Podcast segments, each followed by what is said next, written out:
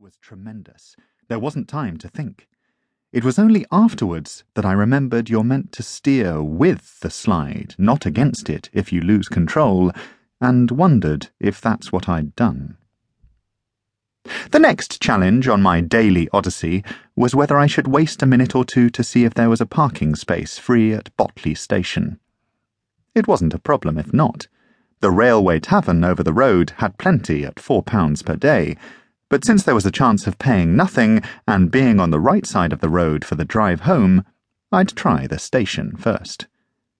A frisson of paranoia always touched me as I turned in. Botley has room for only twenty cars, and that's if people park considerately.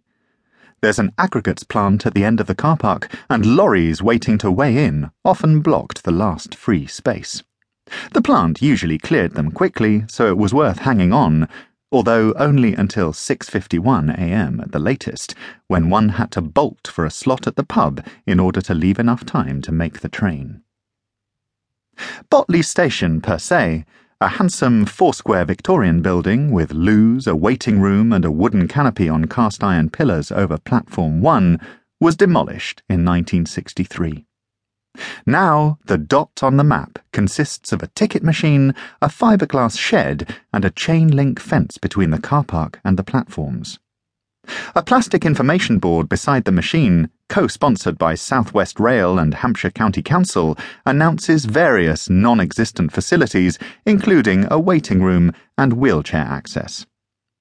On the other side of the car park, a drinking fountain commemorates Queen Victoria's Diamond Jubilee and an adjacent stone marks the spot where John Diggins of the Talbot Fencibles was gibbeted for the murder of Thomas Webb, a travelling man, whom he robbed, then stabbed with his bayonet, and left in a ditch to bleed to death on the 11th of February, 1800.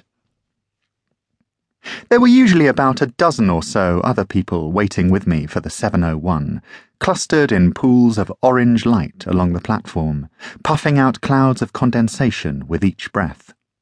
Everyone was wrapped up tight, and some paced to and fro, halting now and then to stare at the LED display mounted on a steel pole that streamed details of the next three trains that were due to arrive. Loudspeakers under the display sometimes announced contradictory information. Perhaps pressure sensors on the tracks prompted a computer to play a pre recorded message. The announcer's voice was female, calm, and conciliatory. Big Sister on the tannoy. She was often guilty of doublespeak. The train about to arrive on platform 1 is the 701 service to London Waterloo via Basingstoke, stopping at Eastleigh, Winchester, Micheldever. This train has five coaches, she would tell us, although the display indicated that the 701 was now expected at 726, and then she would warn us to stand well clear of the platform edge as the train approaches while the station was still wrapped in silence and gloom.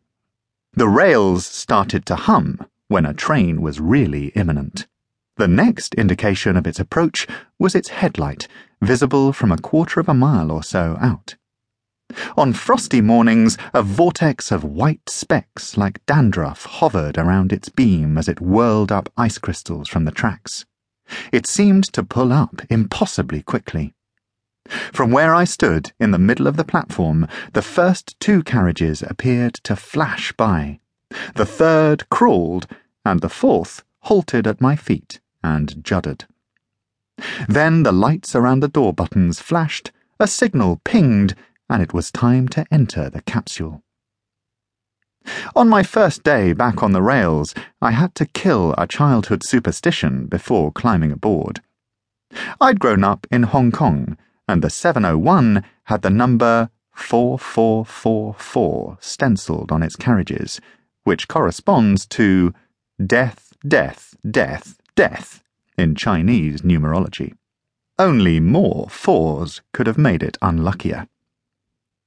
Although we commuters at Botley were few, the seconds we spent getting into the train were fraught.